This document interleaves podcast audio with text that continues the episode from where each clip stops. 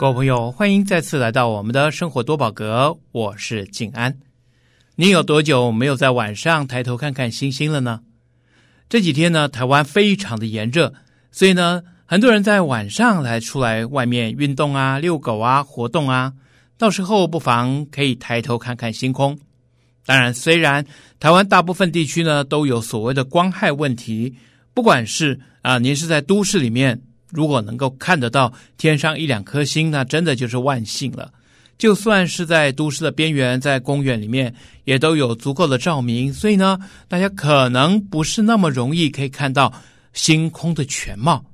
但是偶尔抬头看看，一方面可以扩大自己的视野，另外一方面也可以看看自己的眼力到底好不好呢？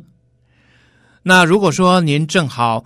来到了。光害比较少的地方，也许是海边，也许是山上，您更应该有充足的理由可以抬头看看星空了吧？尤其是夏季的星空是非常灿烂的，您可以看得到银河比较宽、比较明显的这个部分。另外呢，您可以看得到夏天非常著名的天蝎座，天蝎座有两颗满亮的星星，红色的，非常的漂亮。那么，在天蝎座之外呢，您可以看得到大家很熟悉的牛郎织女星，那它就是在银河的两边。不管怎么样，也许有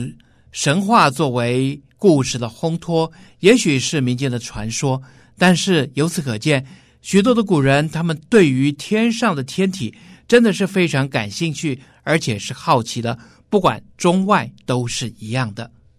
那么，在西洋有很多西洋的故事跟星座结合。那么，在中国也有很多观星的记录。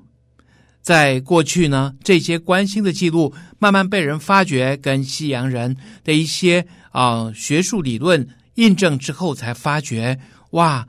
原来我们的老祖先观星的记录是这么的详实，而且真的记录到了许多啊、可能别人没有注意到的一些天体的故事呢。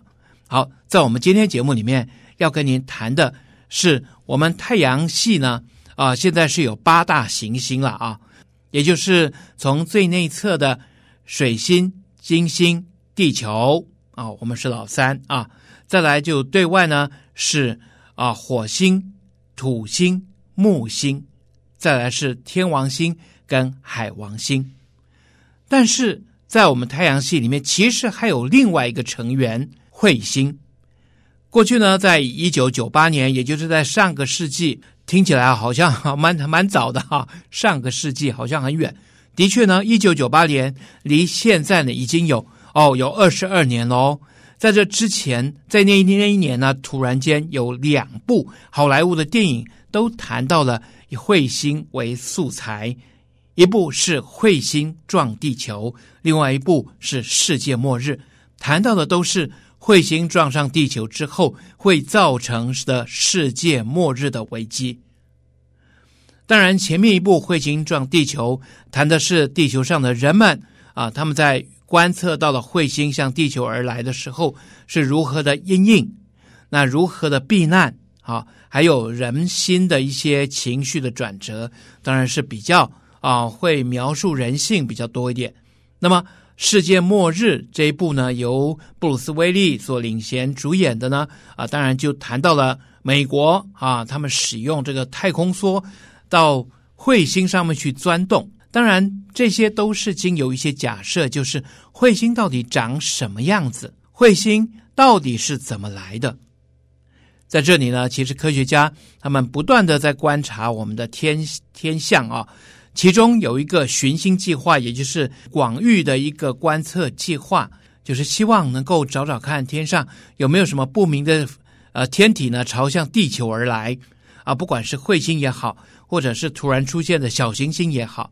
的确也观察到了一些啊离地球还蛮近而飞过地球的一些星体。在今年三四月间，他们就观察到了一个新的彗星朝向地球附近而来。目标当然是太阳。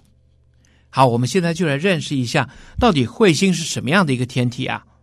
那么彗星呢，它的轨道大多都是抛物线，少数是极为狭长的椭圆或双曲线。那么有的呢会周期回归，那长周期、短周期不一定。那么也有的呢是经过了太阳之后呢，哎就消失了，不再回来。它过去呢啊、是让我们啊、人们觉得哇是一个很神秘，而且它最重要的是它有一条尾巴，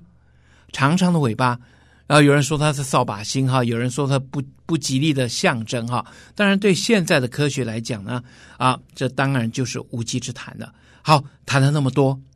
我们当然还要请专家来给我们介绍彗星喽。这位专家就是我们生活多宝阁的贵宾，也就是我们的老朋友，国立自然科学博物馆的孙维新馆长。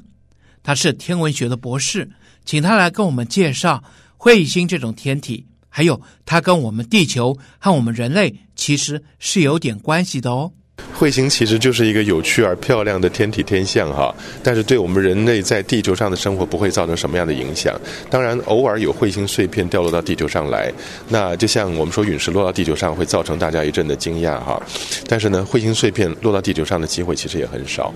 呃，而且我觉得重要的是彗星环绕太阳的这个过程。我希望在这个展览里面，大家能够了解彗星的本质跟它运作的机制。那这样的话，就对彗星本身的负面传说的影响就少很多了。那当然，我想很多人会想说，那彗星到底跟我们有什么关系？现在的新的理论呢，说地球表面占了百分之七十的海洋，其实不是当初我们在念大学的时候教科书上讲的来自火山爆发。其实呢，现在新的最新的理论说，这些海洋的水。大部分都来自早期地球的大量彗星的撞击，因为彗星本质呢，它就是冰块跟灰尘的混合，所以彗星带了大量的水冰。那早期的地球受到彗星，地球呃太阳系形成以后，大规模的彗星撞击，那时候当然不适合人住了，但大规模的撞击了以后呢，把水带到地球表面，所以今天我们在地球表面看到这么多丰富的水，其实是来自彗星的。另外一个更劲爆的理论是说，说不定我们连人类、连生物都是来自彗星的。说彗星呢，它的汇合可能包含了遥远地方的原始生命，或者是氨基酸这些有机的分子，然后长途跋涉以后碰到了地球，落上来，然后在地球上经过一段时间的演化，才出现了今天的生命。如果这个理论是真的的话，那我们都是外星人了。所以，其实我想大家看彗星呢，可以从这种不同的角度去了解它，会让我们对彗星的认知来得更精彩。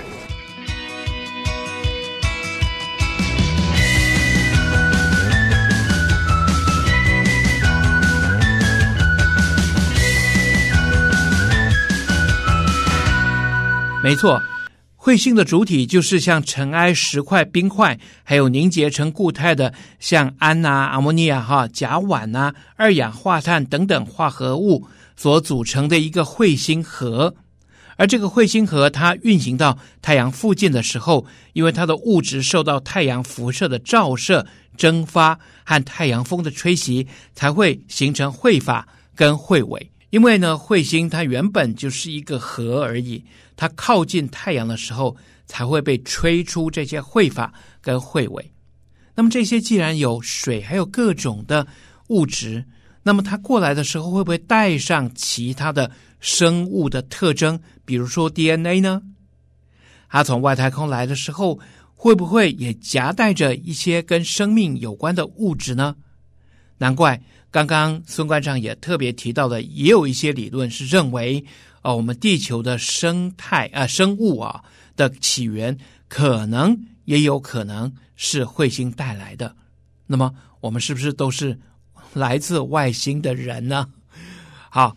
啊，不管怎么样哈，这是有趣的假设。但是呢，现在观测彗星似乎是一个全民运动了。在三四月间呢，我们看到的这颗彗星哈。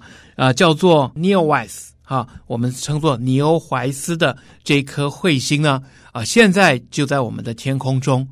那么在七月上旬，也就是呃，我们这个节目播出之前呢，它是在啊，我们每天早上啊太阳出来之前，在东北方的天空低空的地方可以看得到。那么以目前来说，这个尼欧怀斯彗星呢，它大概是二星等的这个亮度啊，用肉眼啊是勉强可以看得到。天文望远镜啊或者拍摄下来，当然就看得比较清楚。那么目前呢，七月中旬之前啊，它是在东北方啊日出之前的天空。那么在下中旬之后呢，就会出现在西南方啊，这是位置是在太阳落下之后的天空。这个彗星呢，它接近太阳的时候会发生什么样的事情？不知道。所以呢，啊、要看到它一眼呢，的确要把握一下机会啊。好，我们继续跟孙博士来聊聊啊，在观测彗星上面呢，大概要注意哪些？还有，为什么科学家他们对于彗星这么的有兴趣啊？那我们一般人来观测彗星的话，会有哪些可以值得注意的地方呢？彗星到底会出来多亮啊？是它跟它本身内部的结构是有关系的，而且它绕过太阳之后还能不能存活，会不会分裂以至于消失都不知道。所以现在科学家是保守的估计，这个彗星会变得比较亮。那如果说它真的夜空是亮的，肉眼可以看得到的话，那完全不需要望远镜。当然，你望远镜可以看它细部的结构。你只要到了空旷的地方、黑暗的没有光害的地方，都可以尽情的欣赏这个彗星，看它的彗发，看它的彗尾哈。那当然，我想在这个过程中，大家也可以把彗星的知识重新拿出来复习一下。我觉得是很好的，有机会观测彗星，记得就千万不要有光害，因为彗星虽然是说在天上是一个很大的东西哈，尾巴长长的，可是因为它是散开的，所以它的光度呢，其实整体来说并不是那么亮。因此呢，你如果有光害的话，看彗星的尾巴就不是那么清楚了。好，各位朋友。今天跟您谈到的哈，是最近的这个观星热啊，很多人会试着抬头去看看这一颗接近地球的这个彗星，而这个彗星呢，应该说是这个世纪啊，就是这个世纪过了二十年嘛哈，过去呢还有什么白虎彗星啊，还有其他的几颗彗星呢啊，也都非常的亮。那么这一次呢，算是比较亮，肉眼可以看得到的啊，这颗彗星啊，在这个世纪第一次来。所以各位朋友不妨可以看一看，当然我们也可以期待哈，每七十六年哈会回来的一次的这个哈雷彗星啊，哈雷彗星当然是最有名的彗星了哈，也是我们啊地球人的老朋友了哈。那么它下一次要出现呢，预计是在二零六二年啊，所以大家可以等等看哈，如果您想等的话啊。不过如果说您不想等那么久，可以把握机会在七月份。来看看这个尼欧怀斯彗星吧，各位朋友，今天的生活多宝格为您进行到这了，我是静安，谢谢您的收听，我们下次别忘了空中再会。那么您喜欢我们的节目的话呢，记得要多关注我们，我们在每个星期三都会上一集新的节目内容，跟您谈的是上至宇宙，下至地球，从外太空调谈到的内海洋。啊，从我们生活中的种种，一起来关心我们的生活，打开我们的生活多宝格，您会有不同的收获哦。谢谢您的收听，我们下次空中再会。